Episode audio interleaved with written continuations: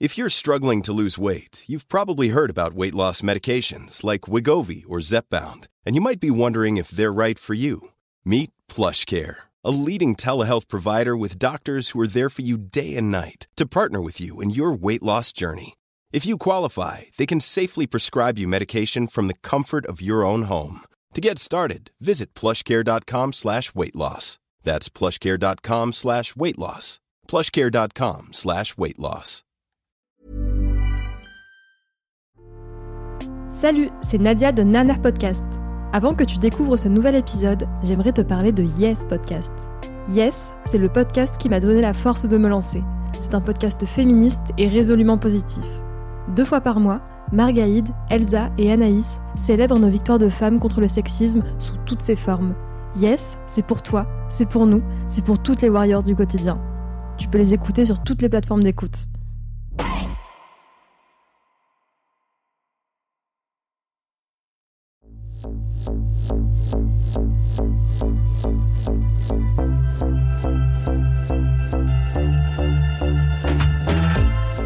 Dans les derniers épisodes de Nana, nous avons surtout parlé des expériences de femmes nord-africaines et de femmes musulmanes.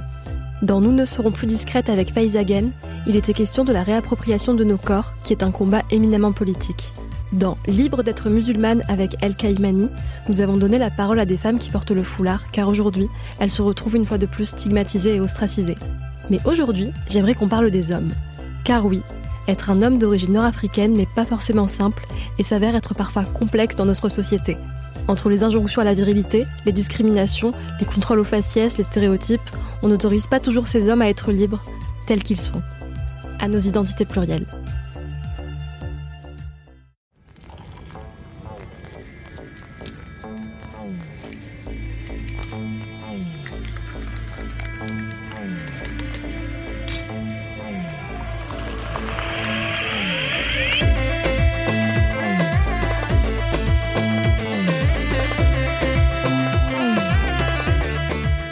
Parce qu'il vaut mieux en rire, j'ai eu le plaisir d'échanger avec Yacine Bellous. Yacine est un acteur et humoriste français d'origine algérienne. Vous le connaissez peut-être par le Jamel Comedy Club, pour ses rôles dans la série Bref, ou son documentaire Voulez-vous rire avec moi ce soir, disponible sur Netflix. Auteur prolifique, aujourd'hui je l'ai invité à parler d'un sujet dont il parle peu, son histoire et la construction de son identité en tant qu'homme d'origine nord-africaine.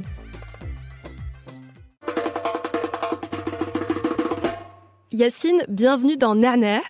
Bah, merci de m'inviter, moi je suis très content. On te connaît pour ta carrière d'humoriste qui maîtrise l'absurde, mais aujourd'hui, je voudrais qu'on parle d'un sujet que tu n'abordes pas souvent.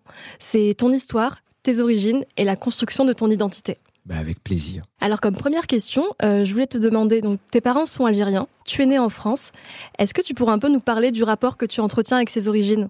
Alors euh, c'est un rapport qui est un peu complexe parce qu'il a évolué au fur euh, et à mesure du temps en fait, euh, et surtout de la manière que j'avais de le comprendre, étant donné que euh, moi je suis né euh, en région parisienne, mes parents eux sont nés en Algérie, mais mes parents sont nés en Algérie à l'époque où l'Algérie c'était la France, et donc j'en parle dans mon dans mon spectacle.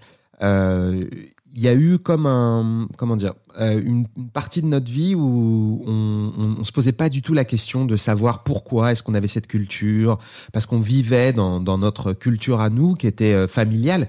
Puis quand j'ai commencé à aller à Paris là il a fallu que j'explique cette situation que j'explique aux gens parce que eux avaient plus de questions sur moi que moi j'avais de questions sur moi. C'est-à-dire que euh, moi cette histoire de mes parents sont nés en Algérie française tout ça c'était pas du tout euh, quelque chose qui revenait dans les conversations, mais euh, il y avait ce truc de euh, on est chez nous en France. Il n'y a pas de problème en fait, parce que même si ils ont ils ont fait un voyage d'Alger à Aubervilliers, euh, ce voyage-là, c'était pas un voyage euh, qui était si inconnu. C'est pas comme si on avait été à Tombouctou ou qu'on avait été, je sais pas où, moi, euh, dans une dans une ville en Louisiane. Enfin, je, je, sais, pas comment dire. C'est la France et l'Algérie avaient ce- cette relation qui était même complètement géographique vu que c'était un département français. Mais en, bougeant, en, en rencontrant d'autres gens qui étaient d'ailleurs souvent pas d'origine maghrébine, il a fallu que j'explique plus. Et bizarrement, avec cette, idée-là en tête, cette idée de hey, on me pose pas de questions en Seine-Saint-Denis, mais on me pose des questions à Paname, eh ben, ça m'a un peu braqué. je me suis un peu braqué sur le côté des origines. C'est-à-dire que pour moi, quand on me posait cette question, c'était pour me dire tiens, euh, bonjour monsieur Yassine, j'ai des clichés dans la tête correspondant aux Marocains, j'ai des clichés dans la tête correspondant aux Tunisiens. J'aimerais savoir de quel pays sont tes parents pour que je puisse ensuite accrocher les clichés et les préjugés que j'ai euh, en fonction euh, d'où tu viens. Parce que pour moi, poser cette question, c'est une fainéantise intellectuelle et c'est de la mauvaise foi parce que ça sous-entend que tu as besoin de savoir d'où je viens pour savoir comment te comporter et tu peux pas te baser sur la façon que j'ai de me comporter immédiatement face à toi en temps réel et que tu besoin dans le temps court de tes préjugés de vite vite vite comprendre à qui tu as affaire. Et la curiosité, je ne la crois pas. les gens me disent non mais c'est de la curiosité. Je suis désolé, je suis je suis un peu braqué sur ça mais je ne la crois pas. Maintenant, je suis beaucoup plus à l'aise, mais c'est parce que j'ai voyagé. Et c'est parce que maintenant, je comprends que la complexité du rapport français, c'est en rapport à la colonisation et aux guerres qu'il y a eu. Et que cette complexité-là, elle n'a pas lieu dans d'autres pays. Et je l'ai compris grâce, en fait, à des Britanniques, en traînant avec des Britanniques, qui ont eux aussi des rapports complexes avec certains pays et qui ont une bienveillance totale sur l'Algérie. Ils ont aucun problème. C'est-à-dire qu'ils sont là, mais incroyable, le Sahara, mais parle-moi de ça, c'est super cool. Tu vois ce que je veux dire? Toute cette complexité-là, elle se synthétise en quelques phrases aujourd'hui, mais il m'a fallu dix ans pour comprendre qu'en fait, l'instinct que j'avais de me braquer, c'était pas une peur de mon origine, mais c'était plus, euh, je décelais quelque chose de pas normal dans le fait de tout de suite me demander d'où je venais, vu que je suis né en France. Et euh, à ton avis, euh, c'est donc complexe d'être un homme d'origine nord-africaine en France pour quelles raisons Quels sont les stéréotypes euh, auxquels on t'a associé? Par respect pour euh, les femmes d'origine maghrébine, je ne dirais pas que c'est complexe d'être un homme d'origine maghrébine en France, mais il y, a des, y a des choses qui se passent, il y, a des éléments à prendre en compte, tu vois. Moi, je pense qu'on est souvent associé à la violence, à la bestialité. Euh, c'est souvent ce qui est représenté, c'est-à-dire à la musculature, à la nervosité. C'est des vraies questions que je me suis posées, que je me pose encore, à savoir que beaucoup, à des moments, enfin, représentait euh, l'image des Maghrébins comme des rigolos, des, enfin je sais pas comment dire. Il y a, des petits éléments qu'on voit dans les journaux ou dans la télévision. C'est certains aspects euh, du, Maghreb qui ont été représentés par des grosses figures comme Jamel Debbouze ou comme euh, Ramzi que, j'adore, hein, qui sont très très drôles et tout ça. Il y a pas de problème, hein, ils sont hyper marrants. Mais bien que eux fassent leur carrière, ils sont une représentation du Maghreb. À un moment donné, on avait Rachid Arabe, euh, qui était euh, à la télé. Moi, j'adorais voir Rachid Arabe. J'étais content parce qu'il était neutre. C'est un arabe neutre qui dit, bah voilà, il s'est passé ça, euh, il s'est passé ça. J'aimais bien. Mais clairement, au fur et à mesure, je me rends compte que les, gens ont un fantasme sur le Maghreb et ce fantasme-là, c'est un côté un peu bestial, un peu la rue, un peu street, qui est malheureusement quelque chose qui plaît énormément. C'est un peu comme, enfin, c'est comparaison, ça va être un peu hasardeux, mais aux États-Unis, il y a euh, euh, tout un style et une mode et une sorte d'envie de ressembler à euh, l'homme noir américain. L'homme noir américain, comme le disait un célèbre comique aux États-Unis qui s'appelle Paul Mooney, c'est l'homme le plus copié du monde parce que tout le monde trouve que il est élégant, il a du style, il a du swag, ils ont des, ils, une manière de s'habiller, de se comporter qui est euh, séduisante, euh, qui est rebelle, et on a envie, on a envie d'avoir ce, cette, cette âme là.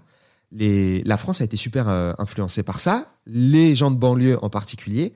Et comme le disait un autre maghrébin, Medine, dans une chanson, la banlieue influence Paris, Paris influence le monde. Et je pense que vraiment, ça nous sert et ça nous dessert. Parce qu'il y a tout un monde qui est fantasmé sur le Maghreb, et quand on correspond pas à ce monde-là, on devient questionnable. Et les gens n'ont pas de problème à dire, mais c'est bizarre. Moi, ils me disent, t'es pas comme les autres Arabes. Ils me disent, t'es pas comme les autres Arabes. Et je dis, mais c'est-à-dire Et les gens me disaient souvent, mais c'est lequel ton parent qui est français? Je dis, mais aucun des deux. Ils sont nés dans de la terre battue, en fait, en Algérie. Euh, ils sont arrivés, ils parlaient pas français, ils étaient analphabètes. Pourquoi vous me posez ces questions? Et du coup, ils comprennent pas l'agressivité qui peut s'accumuler, pour eux, c'est incompréhensible. C'est incompréhensible. Et c'est ça qui crée notre frustration, je pense, parce que je te vois hocher la tête et dire oui, je comprends, oui, oui. Donc, excuse-moi. Moi, on m'a dit, euh, ah, t'es poli pour une arabe. Oh, t'as pas l'accent. Ah, bah ouais. Mais quel bah accent, en fait? Quel accent? L'accent dont tu parles, c'est l'accent de cité. C'est pas l'accent des personnes d'origine nord-africaine. C'est différent. Exactement. Tout à fait. Et il n'y a pas d'études et il n'y a, pas, a pas de véritable euh, façon de penser ça. Mais moi, je, je me suis, j'ai l'impression de vivre un rejet parce que je suis maghrébin de la manière dont je le suis. C'est-à-dire que je peux pas l'enlever. C'est, de l'ADN. C'est moi. Je suis né comme ça. C'est comme ça. C'est mon corps. Hein.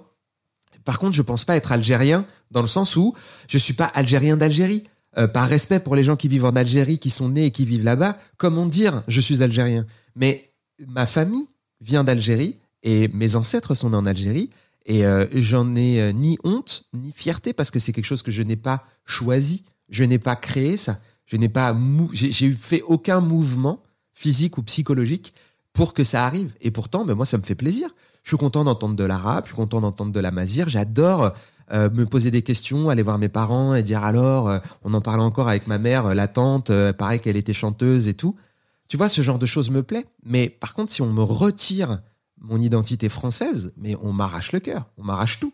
et c'est quelque chose que on fait quand on me demande tu viens d'où? Je dis mais la putain de ta mère, toi tu viens d'où? On vient du même coin? De quoi tu me parles? Tu vois ce que je veux dire? C'est obligatoirement extrêmement agressif. Tu vois, c'est, enfin voilà, je sais pas comment le dire. C'est vraiment un point important, c'est que les gens ne comprennent pas pourquoi on est sur la défensive quand on nous pose ces questions-là. Et en tout cas pour moi, je vais pas dire on, je vais dire je.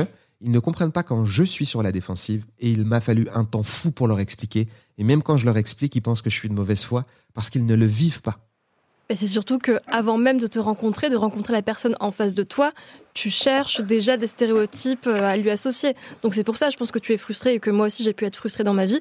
C'est qu'on ne te rencontre pas toi, on t'accepte pas toi avec ta complexité et ton identité telle que tu l'as construite. C'est ça. C'est pour ça que, que, je pense que la curiosité est une mauvaise foi. Quand ils disent non mais j'ai le droit d'être curieux. Mais non, tu n'es pas curieux parce que si tu étais curieux, tu poserais pas de questions. Tu découvrirais.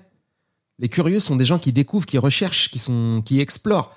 Toi, t'es pas curieux, tu es un inspecteur des travaux finis. Tu veux savoir quelle est mon identité sociale pour savoir si tu peux m'accepter ou pas. Si tu vas être, il va falloir que tu me demandes si je mange du porc ou pas. Il va falloir que tu sais pas si tu peux boire ou tu peux pas. Mais fais ta vie, mec ou meuf. Enfin, soit toi, soit il va rien se passer. Il n'y a pas un arabe qui va arriver qui va taper dans ton verre de bière en disant que t'es un mécréant. C'est dans les films. Même dans les films, il n'y a pas ça. Et un autre truc que j'ai découvert récemment et que je suis vraiment désolé pour euh, les, femmes maghrébines, je suis, j'aime pas dire ça, mais c'est pour qu'on comprenne bien de qui on parle. Mais je sais qu'elles sont fantasmées énormément en France. Et je ne savais pas, jusqu'à l'année dernière ou l'année d'avant, je pensais pas que les hommes étaient aussi fantasmés. Eh ben, moi, je sais que j'ai découvert en fait. Ça y est, j'ai aussi un peu aussi, peut-être moins, mais aussi, il y a un fantasme maghrébin quoi, du gars maghrébin mais je l'ai vécu. Donc du coup, c'est la première fois que je dis alors je l'ai pas entendu ou je l'ai pas lu dans les journaux. C'est une personne qui me l'a dit, me l'a dit verbalement. Donc j'ai dit bah ok d'accord, ok. Après je l'ai pas jugé, hein. j'ai dit bah eh, c'est ton kiff. Hein. Je vais pas te king shamer, mais ok d'accord, euh, c'est marrant. Il y a des pages Instagram qui montrent comme ça des captures d'écran de, de, de, messages sur Grinder et autres qui s'appellent euh, Racisé versus euh, Grinder où tu vois justement des, des stéréotypes qu'on colle aux, aux hommes d'origine nord-africaine et des fantasmes comme ça. Ça, c'est incroyable. Ça, c'est, enfin, je veux dire, je suis étonné parce que je ne le savais pas. Donc, euh, voilà, je le, je le, découvre. Et euh, le pire, c'est que je suis même pas fâché, en fait. C'est-à-dire que je suis pas en énorme colère. Je suis juste en, je suis, pour les hommes, c'est moins, c'est moins violent, j'ai l'impression. Après, je me rends pas compte, tu vois. Je suis pas, voilà. Mais euh, j'ai l'impression que c'est moins hardcore que pour les filles et tout. Déjà, dire beurette, machin, ça me rend ouf. Dis, c'est relou, en fait. vous êtes relou. C'est, c'est, trop long. Ça fait, cette, cette situation est trop longue. Changeons de situation. Stop, arrêtez. Mais pour les hommes, je pense qu'il y a effectivement des injonctions à la virilité et puis des injonctions aussi à avoir une certaine orientation sexuelle, à s'habiller d'une certaine manière. Je pense qu'un un homme d'origine nord-africaine et euh, être trans par exemple ou être homosexuel ou autre, ça doit être extrêmement compliqué pour toutes les injonctions dont on a parlé. Absolument, j'imagine. mais je peux que imaginer. Comme je suis pas concerné, je peux pas trop euh, raconter euh, ce que je pourrais imaginer ou dire des choses là-dessus parce que franchement, je pense que c'est vraiment complexe. Mais euh, moi, de mon côté, il y a aussi l'inverse qui, existe, c'est-à-dire la faire attention à pas m'énerver. Je peux te raconter une anecdote qui est vraie pour te dire, je me suis fait embrouiller dans un avion, mais embrouiller. C'est-à-dire, c'était pour moi, c'est injuste. C'est-à-dire, tu sais, j'ai baissé mon siège, j'étais épuisé peu importe la raison, mais je crois qu'on c'est légal de baisser son siège dans un avion pour dormir. Donc je baisse mon siège pour dormir et j'allais vers le Japon. Et en fait, il y a une japonaise derrière qui a trouvé que j'avais baissé trop mon siège. Or, il n'y a pas de, enfin, tu vois, je savais pas moi. Je, je pensais pas qu'il fallait demander pour baisser son siège. J'ai juste baissé mon siège. Je voulais dormir. J'étais mais mort. Et elle m'a réveillé en mettant des coups de genoux et des patates dans mon siège. Tu vois, tu sais, des coups de poing. Tu vois là où il y a l'écran. Tu, tapes à côté et ça, et ça fait des vibrations, tu vois. Donc je me réveille et je sais pas si, imagine quand tu dors très peu, que tu commences à plonger dans le sommeil profond, t'es réveillé, il y a une sorte d'énervement. Enfin, c'est relou, quoi. Donc je me suis retourné, j'étais là, qu'est-ce- et je vois que c'est une fille. Et je fais, mais euh, il y, a- il y a une sorte, tu sais, elle était frêle, mais extrêmement énervée. Et je dis, mais madame, mais faut pas, faut pas, qu'est-ce qui se passe? Faut pas taper? Qu'est-ce que vous, pourquoi vous vous tapez? Parce que dans ma tête, c'est genre, mais vous, c'est du passage à l'acte de violence en fait. Et, et je, je, je, je pète, enfin, je, je sais pas comment dire, je, je suis sidéré. Et elle ne me répond pas, elle ne me regarde pas. Et il y a son mari à côté, qui est un homme blanc, et qui me dit en français, bah, euh, en fait, c'est peut-être la seule chose qu'elle a trouvée pour, euh, pour euh, vous, je sais pas, pour vous répondre, ou pour vous parler, ou pour communiquer avec vous. Et moi, je le regarde, je dis, mais, mais j'ai le droit de dormir. Enfin, qu'est-ce qui. Et donc, je lui parle à elle qui ne me regarde toujours pas. Et je lui dis, excusez-moi si je vous ai dérangé avec mon siège, mais on tape pas les gens. On, on met pas des coups. Et en fait, le mec, il m'a vraiment saoulé. J'avais envie de faire un scandale, de l'embrouiller, de l'insulter, parce que c'est extrêmement violent. Ce que, de mon point de vue, ce que j'ai vécu est violent. Mais j'étais terrifié à l'idée de m'énerver dans un avion, parce que j'étais seul, euh, maghrébin, dans un avion. Alors je sais, il y a des gens qui peuvent se dire, mais c'est débile comme façon de penser. Pourquoi tu penses comme ça? C'est toi qui te mets des limites et tout ça. Mais les amis, on a tellement une réputation de fouteurs de merde et de violents et de méchants que j'étais dans mon bon droit. Je me suis fait attaquer par une femme de 30 kilos japonaise qui m'a mis des patates. Ça Je existe. rigole, mais c'est terrible. Hein. Elle m'a mis des, mais elle m'a pas frappé physiquement, elle a mis des patates dans mon truc, mais, mais ma tête a rebondi. Ma tête a rebondi. C'est pour ça que je me suis réveillé. J'étais épuisé. Je ne pouvais pas résister au sommeil. Je me suis endormi deux minutes après le décollage. Et son mec m'a envoyé chier comme si j'étais le dernier des clochards. J'ai fermé ma gueule. Et je m'en veux encore aujourd'hui. Ça se reproduira aujourd'hui, je pense. Je, je taperai un scandale. Mais dans l'état psychologique de fatigue, d'inquiétude et de savoir ce que tu représentes, ça c'est quelque chose qui est différent et qui est bah, le problème de plein de plein de gens. Il y a des gens qui sont obligés d'avoir conscience de ce qu'ils représentent dans la vie. Et il y a des gens qui s'en battent les couilles, ils mettent des patates quand ils sont fâchés. Les gens ben privilégiés ont le droit de faire ça, mais nous, malheureusement, effectivement, on a intériorisé comme ça des, des, des clichés qu'on a. Et j'imagine déjà les gros titres. Si tu avais fait un scandale, ça aurait été un homme d'origine algérienne euh, fait un scandale dans un avion. Ou en tout cas, en tout cas, je sais pas ce qui se serait passé. Peut-être il se serait rien passé, mais je veux juste te dire que le vrai problème, c'est que je me suis auto-censuré de me défendre alors que j'étais attaqué. Peut-être que j'avais pas le droit de baisser mon siège, mais elle aurait pu me taper l'épaule et dire, hey mec, pardon, mais euh, t'es un peu relou, gars. Pourquoi tu baisses ton siège comme ça? Tu me gênes, je sais pas. Elle aurait pu me parler, mais elle ne m'a pas regardé. Elle a frappé. Et quand j'ai dit pourquoi tu tapes, son mari m'a dit c'est comme ça. Je dis mais gars, la violence, la violence de ouf. Vous êtes fous quoi. C'est enfin voilà, mais c'est juste pour dire que cette violence là, j'ai été effrayé d'y répondre par de la agressivité aussi. Et souvent dans ma vie, j'ai essayé de faire attention à, la, à, à placer ma colère aux bons endroits et à choisir mes combats parce que euh, de mon point de vue, et ce n'est pas l'extérieur, hein, c'est moi qui me, qui, me, qui me restreint, eh ben, je me dis effectivement, on a cette réputation-là et il faut faire attention. Mais je comprends tout à fait ce sentiment parce que moi aussi, je me suis souvent dit, euh, faut pas trop faire de bruit, faut être sage, faut montrer une bonne image de soi. Et je pense que c'est ce que mes parents aussi m'ont transmis parce que eux, euh, ils ne sont pas chez eux officiellement, ils ne sont pas français, donc ils m'ont dit, sois sage à l'école, fais pas de problème. Et je pense que c'est juste la hum, continuité de ça, mais dans la société, quand on est adulte, je pense qu'on a gardé. Je sais pas si tes parents t'ont dit ces choses-là. C'est exactement la même chose, ouais. Mais je te jure que c'est vraiment ça. Moi, mes parents m'ont vraiment enseigné le fait qu'il fallait absolument ne pas faire de problème. Mais eux avaient essuyé tous les problèmes, en fait. C'est pas arrivé de nulle part. C'est que eux avaient essuyé des tas de soucis, des tas de problèmes. Mes oncles aussi avaient eu des tas de problèmes. Et donc, eux, ils avaient comme, si tu veux, une sorte de... C'est comme si le niveau 1, le niveau 1 du jeu, ils l'avaient fait 17 fois. Ils avaient perdu plein de vie. Et là, ils me disent, écoute, mec, nous, on a tenté des trucs. Il y a des choses qui marchent et des choses qui marchent pas. Et en gros, pour que tu t'en sortes bien, faut genre faire des études, rassure-nous, sois calme, euh, ne fréquente pas des mauvaises personnes, ne te bagarre pas, euh, respecte euh, tout le monde, fais très très attention à ta manière de parler. Et ils m'ont vraiment essayé de m'éduquer, mais pour eux, c'était des bonnes valeurs aussi. Donc, c'était à la fois des bonnes valeurs, mais en même temps, c'était une sorte de attention, fais très attention. Il y avait surtout cette crainte de tout, que le monde était un danger. Et je pense que le monde était un danger dans leur conseil et dans leur éducation, parce que dans leur vie réelle, le monde était un danger pour de vrai. C'est des gens qui ont connu des périodes de guerre. Et donc, quand tu vois des militaires avec, genre, ton village, il y a du fil barbelé, il y a que deux entrées, et que pour aller chercher du lait quand t'as 10 ans, faut que tu passes devant un gars qui a une arme. Mais les gens ne peuvent pas imaginer. Moi, je peux pas imaginer. Et que ma mère, aujourd'hui, elle me raconte ça, mais détente. On dit, non, mais ça va, c'était comme ça, on... c'était comme ça. Parce que quand t'as 10 ans, tu connais pas la vie, quoi. Tous ces éléments-là, c'est de l'histoire familiale qui n'est pas vraiment pris en compte quand on adresse la question de l'immigration ou des gens qui sont en France en étant enfant de, de colonie ou en étant en rapport avec la colonisation. C'est-à-dire que moi, je dis pas que je suis fils d'immigré, euh, que je dis pas que euh, mes, parents sont euh, le fruit de l'immigration. Je dis qu'ils sont le fruit de la colonisation. C'est par rapport à ça qu'on a ce, cette connexion avec euh, l'Hexagone. Et c'est pas par rapport à euh, une envie euh, incroyable de voyager.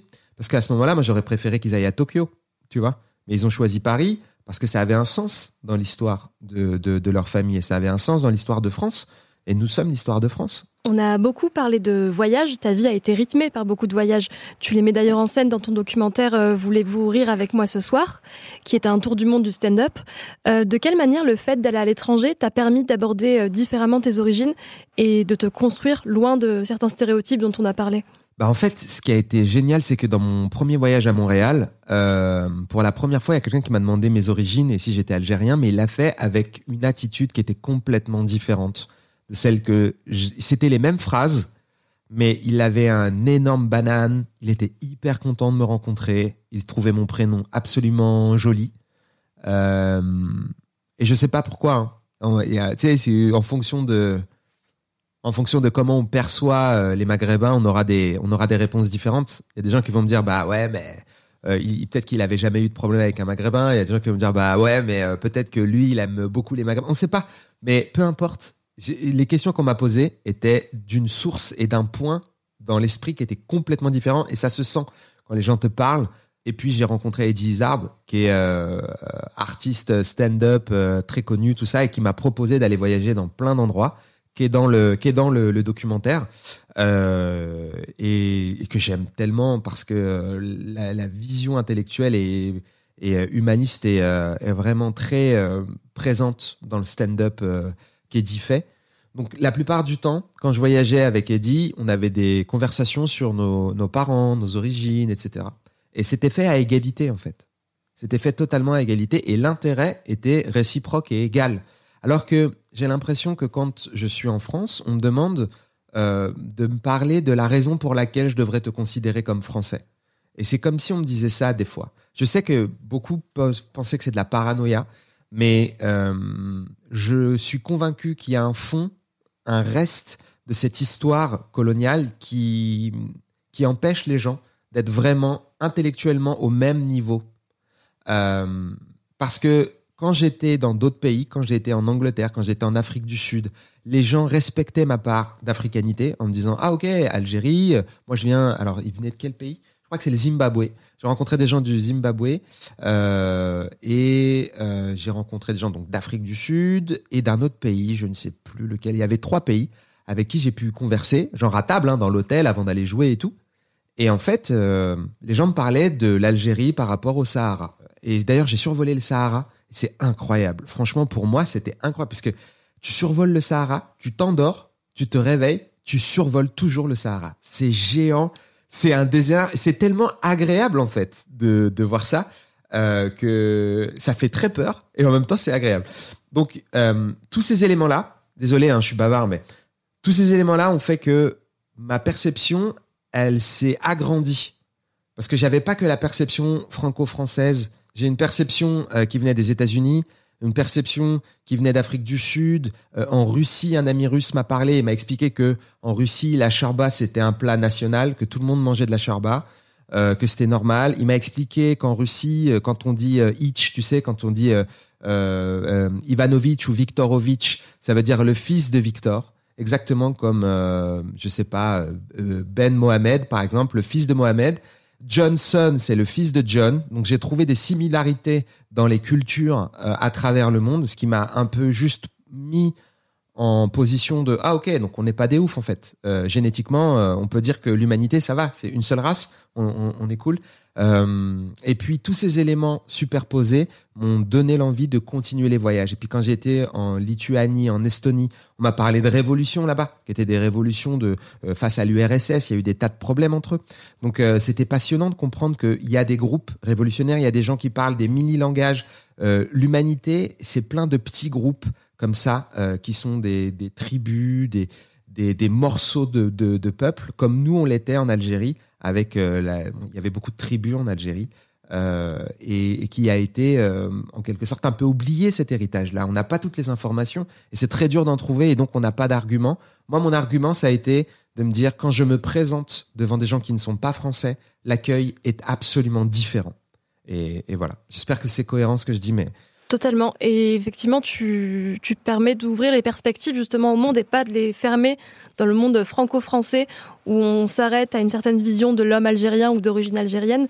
Là, le fait de voyager, tu as vu en fait qu'effectivement il y avait des liens, des similitudes, des différences et que c'était pas grave et que c'était juste un enrichissement.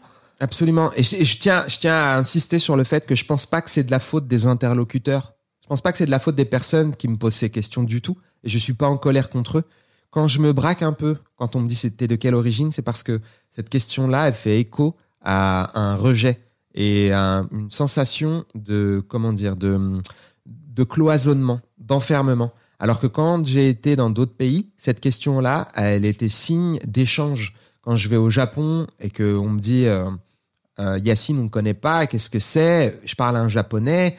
Quand je lui dis que je suis français, il n'a, les personnes ne m'a posé de questions sur de oui t'es de français mais de où si tu veux.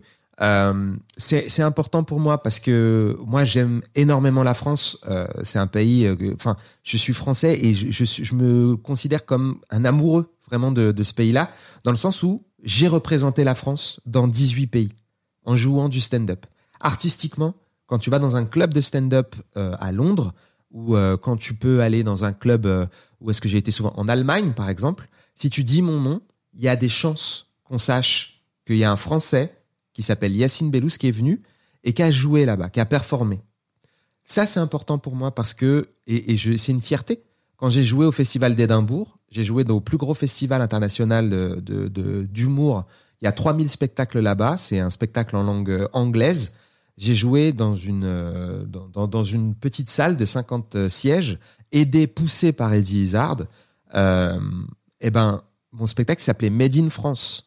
Parce que pour moi, c'était pour dire aux gens, je suis français, mais je suis peut-être pas la version française que vous connaissez, à savoir de Alain Delon, les années 60, 70, que les Anglais adorent, tu sais.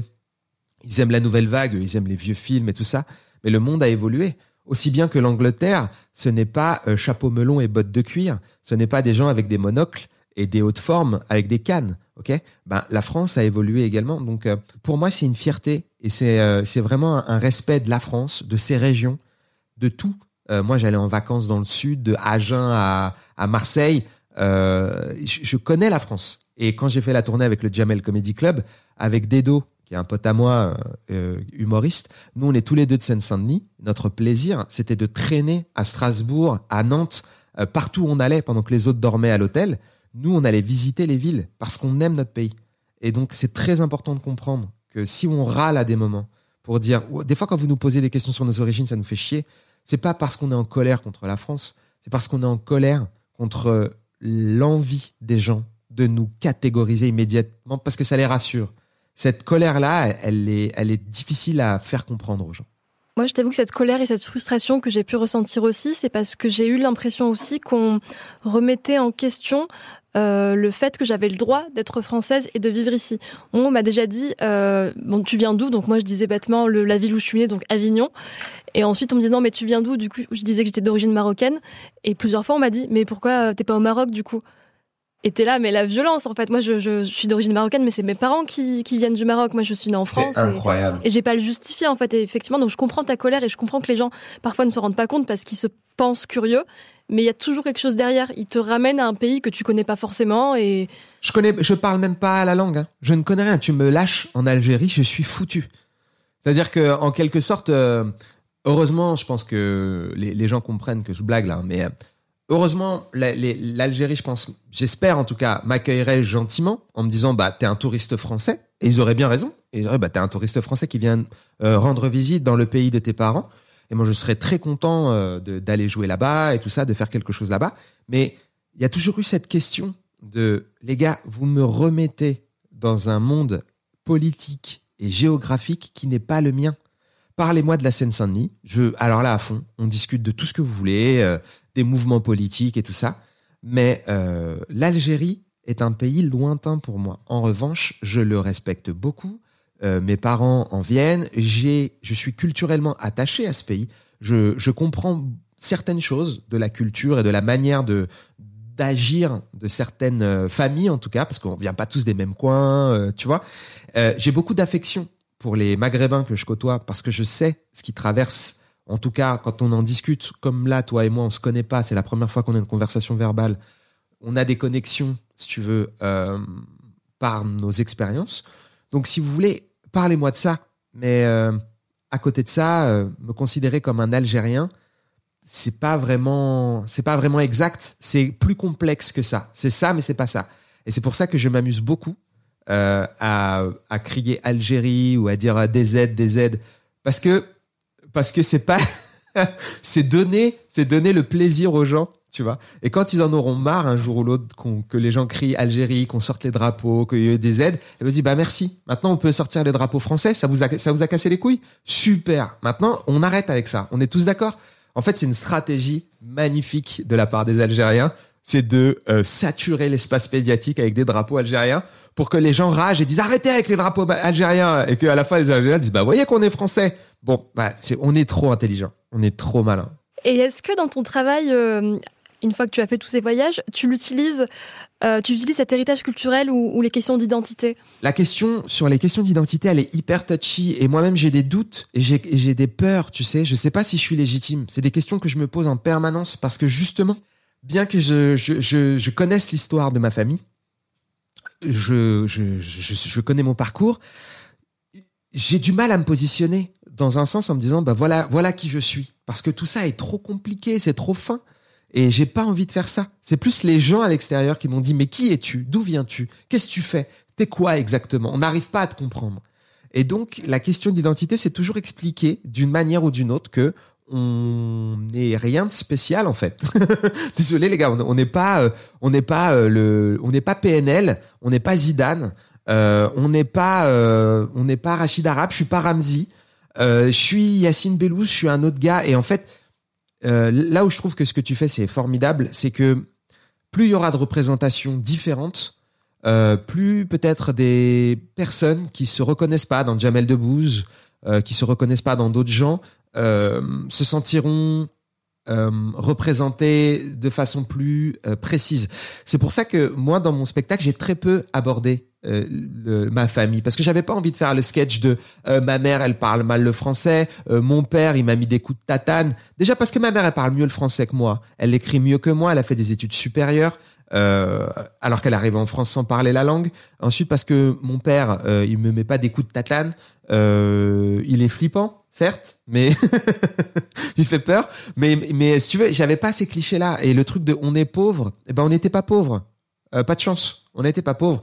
Donc moi, à aucun moment, je pouvais dire euh, on est pauvre. Je pouvais utiliser la banlieue, mais j'ai pas voulu instrumentaliser euh, le côté banlieusard parce que j'aime trop la Seine-Saint-Denis. J'avais pas envie de dire euh, ouais, je sais pas quoi, c'est je sais pas quoi. Mais en tout cas, j'avais pas envie de parler de ça et j'essayais de me représenter en restant vague et en voyant si ça allait marcher. Et je et encore une fois, là, c'est une spéculation. Ce que je vais dire n'est qu'une idée. C'est une spéculation. Je ne sais pas si c'est vrai.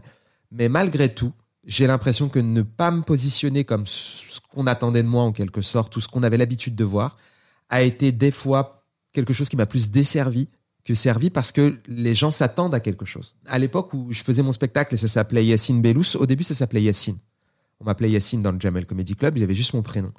Et je me suis vraiment dit, mais pourquoi, euh, pourquoi, pourquoi je devrais mettre mon nom de famille, mais j'avais une réticence à mettre mon nom de famille parce que à l'époque il y avait Jamel, il y avait, enfin je sais pas comment dire, euh, Ramzi s'appelait Ramzi, c'était pas Ramzi Bedia quoi. Et au moment où j'ai mis Yacine Bellous, j'ai dit ah ok j'ai une identité complète et c'est ma vraie identité. Et donc, euh, en m'appelant Yacine Bellous, j'ai dit, OK, là, je suis vraiment moi.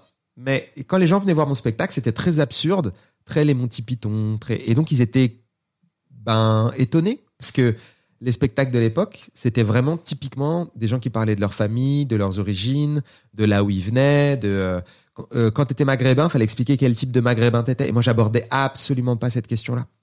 Et, euh, et, je crois que j'ai déçu des spectateurs, mais c'est qu'une hypothèse, hein, parce qu'ils peut-être s'attendaient à un produit particulier que moi je donnais à un produit différent. Les, la génération d'humoristes d'origine nord-africaine a beaucoup servi tout ce que tu dis, toutes ces scènes de ma maman, elle parle pas français, mon père me tapait, etc.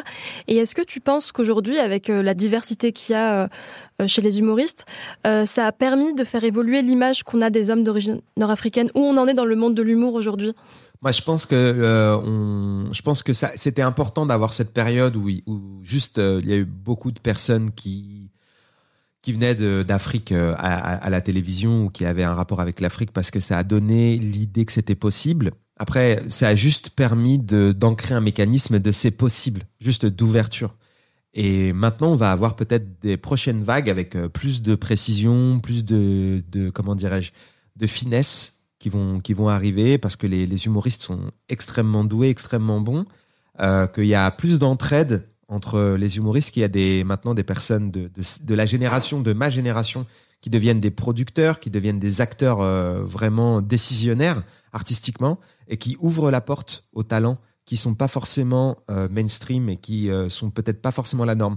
Parce que je sais que j'entends partout des gens se plaindre en se disant ouais, faut vraiment être d'origine de quelque chose aujourd'hui pour faire carrière. Euh, je suis pas tout à fait d'accord avec ça, moi, personnellement. Euh, c'est pas tout à fait euh, ce que je pense. Et surtout, en tout cas, le discours que moi j'entends dans les clubs, s'il parvient à devenir mainstream, je pense que ça donnera une vision beaucoup plus variée et comment dire ah, compliquée, mais dans le bon sens, quoi, de, de ce qu'est la société française, parce que c'est très compliqué la société française. C'est pas monolithique, c'est pas juste ah oui, euh, il y a des blancs, c'est vrai, ils étaient chrétiens, c'est vrai, et puis il y a eu euh, euh, une arrivée un petit peu de, personnes de l'extérieur. Alors maintenant, c'est pas du tout ça. Et, et c'est pour ça que je te dis encore une fois, ce que tu fais avec ta manière d'être à toi et le fait de prendre un petit peu le pouvoir sur la représentation que tu as à toi d'exister et de prendre la parole et de la donner aux gens que tu veux, que toi-même tu choisis, c'est hyper précieux parce que du coup, on a une représentation différente encore et euh, personnelle. Merci Yacine pour ta générosité, d'avoir partagé avec nous ton expérience et ton histoire. C'est un vrai plaisir de voir qu'on a le droit à la complexité, qu'on a le droit de ne pas être que d'origine algérienne, que d'origine marocaine et qu'on peut être plein de choses à la fois et qu'il faut aussi s'ouvrir aux autres pays car euh, on n'est pas ce qu'on croit être en France. Donc merci encore. Avec plaisir. Merci à toi et euh, ouais, soyez, soyez, euh, soyez compliqués, soyez complexes. Merci encore à Yacine Bellous. Si tu veux réagir à cet épisode, écris-moi sur les réseaux sociaux à Nanar Podcast, NA3, NA3 Podcast. Comme d'habitude, si le podcast te plaît, n'oublie pas de mettre 5 étoiles et de commenter sur Apple Podcast. C'est en montrant ton soutien et en partageant autour de toi qu'on pourra continuer ce beau projet et déconstruire ensemble nos identités plurielles. À très bientôt sur Nana Podcast.